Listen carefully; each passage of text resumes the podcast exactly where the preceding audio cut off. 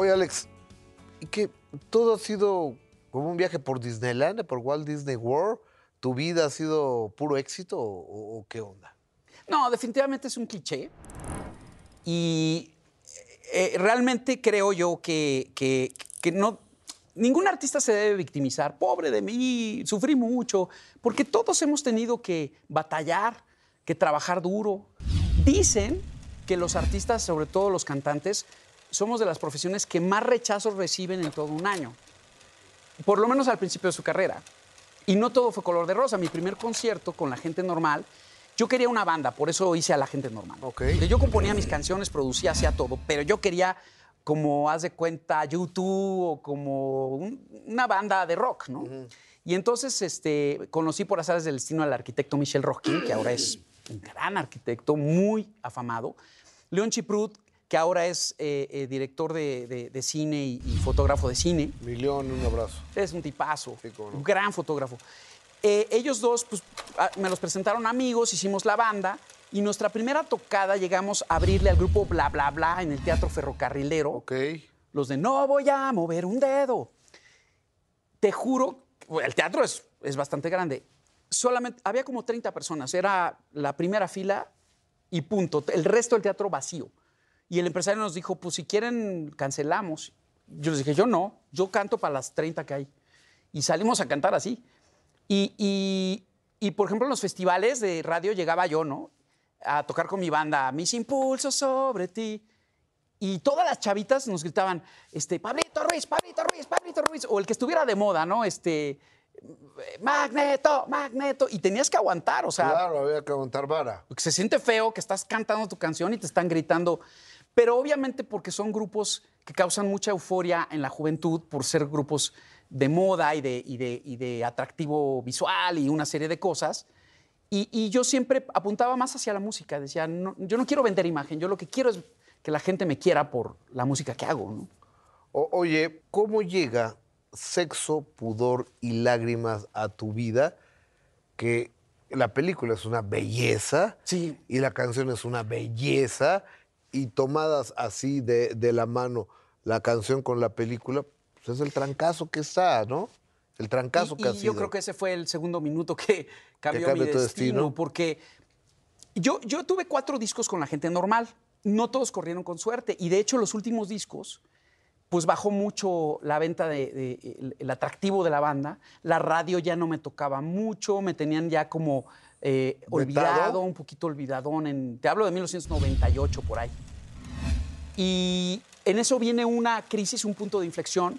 Me peleo con mi manager, se deshace mi banda. León y Michelle me dicen, ¿sabes qué? No vemos que vaya a haber éxito aquí, estamos viendo que esto va para abajo, ya nos vamos.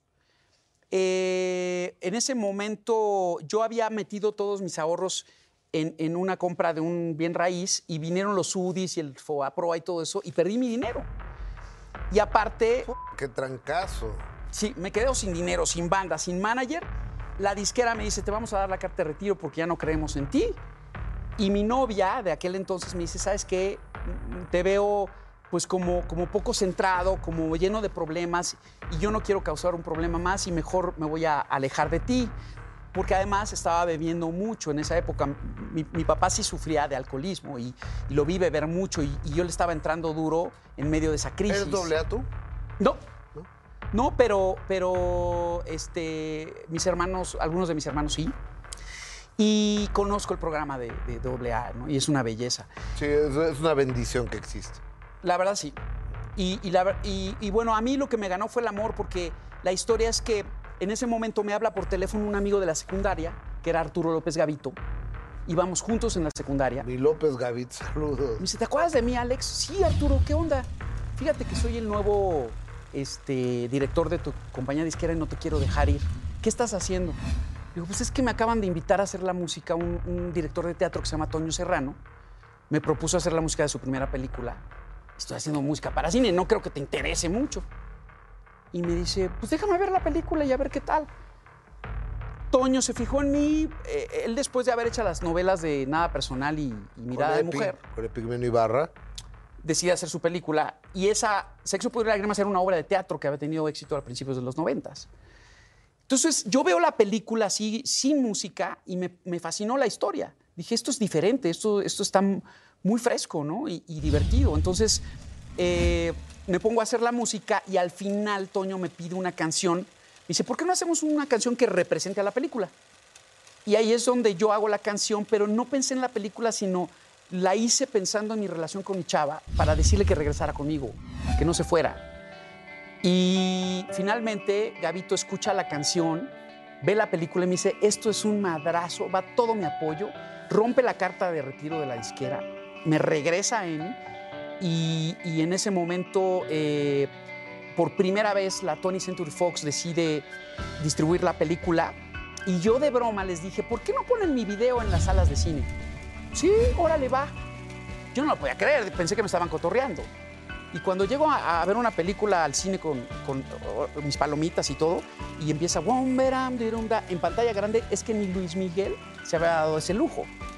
Y, y la gente se atrapó con la canción desde que vio el tráiler de la película. Qué chula. Es un minuto que cambia tu destino. Mira, de vivir en un departamento rentado a- acá por este, vivía yo por Tlalpan y pagaba 3 mil pesos mensuales sin aspiraciones a comprar ese departamento, a comprarme una casa, ¿no? Me casé, eh, mi esposa me dijo, ¿sabes qué? Yo me caso contigo si dejas de beber, porque yo no quiero que te pase como tu papá, ¿no? Y, y- y- cuántos artistas no han echado a perder su carrera por la bebida, ¿no? Y, y dije sí. Y no, y yo fest- festejé 23 años de casado y 23 años de no beber Ni una copa. ni una copa. Te felicito. Gracias. Yo Gus. tengo un año, tres meses en este proceso y ha sido el año, tres meses mejor de mi vida. ¿Y estás en programa? No, Ah, órale.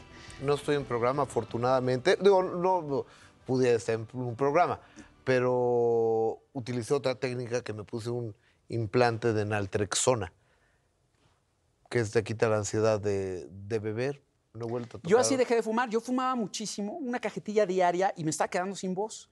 Y justamente en esa época también este, probé parches, eh, pivotes de, de nicotina y logré dejar el cigarro, que es dificilísimo. Claro. Te pones de muy de malas un tiempo, pero después lo agradeces porque ya mi ropa no huele a cenicero, mi garganta está bien, sigo cantando muy bien. Tuve una crisis el año pasado, antepasado, que estuve con Televisión Azteca haciendo la academia. La gente no lo sabe, pero yo perdí la voz. En ese momento estaba con eh, la gastritis, el reflujo. Este, eh, no sabía yo que Es me que había quema, quemado. ¿verdad? Que quema esto, ¿no? Pero yo no sabía ese, ese detalle. Y fue Mario Dom de Camila y el mismísimo Emanuel los que me dijeron, tienes que operarte de la hernia yatal ya, porque ese es tu problema. Y yo pensé que el problema era la garganta. Entonces me operé y poco a poco me fue regresando la voz y ahorita estoy cantando mejor que nunca. Pero en esa época de la academia sí se me sentía la voz así toda. Y la gente uh, me, me decían, este ya no canta nada, ya se le acabó la carrera. No, y aparte está jodiendo al reggaetón. Eh, eh, Voy a regresar con esta historia. Y te voy a- no, eh, muchas cosas. El maestro, po- porque perteneces a la SACM, ¿no? Soy parte del comité Y, directivo. y la ahí eres el maestro Sintec, ¿no? Sí, sí, sí. Qué bonito, regresamos.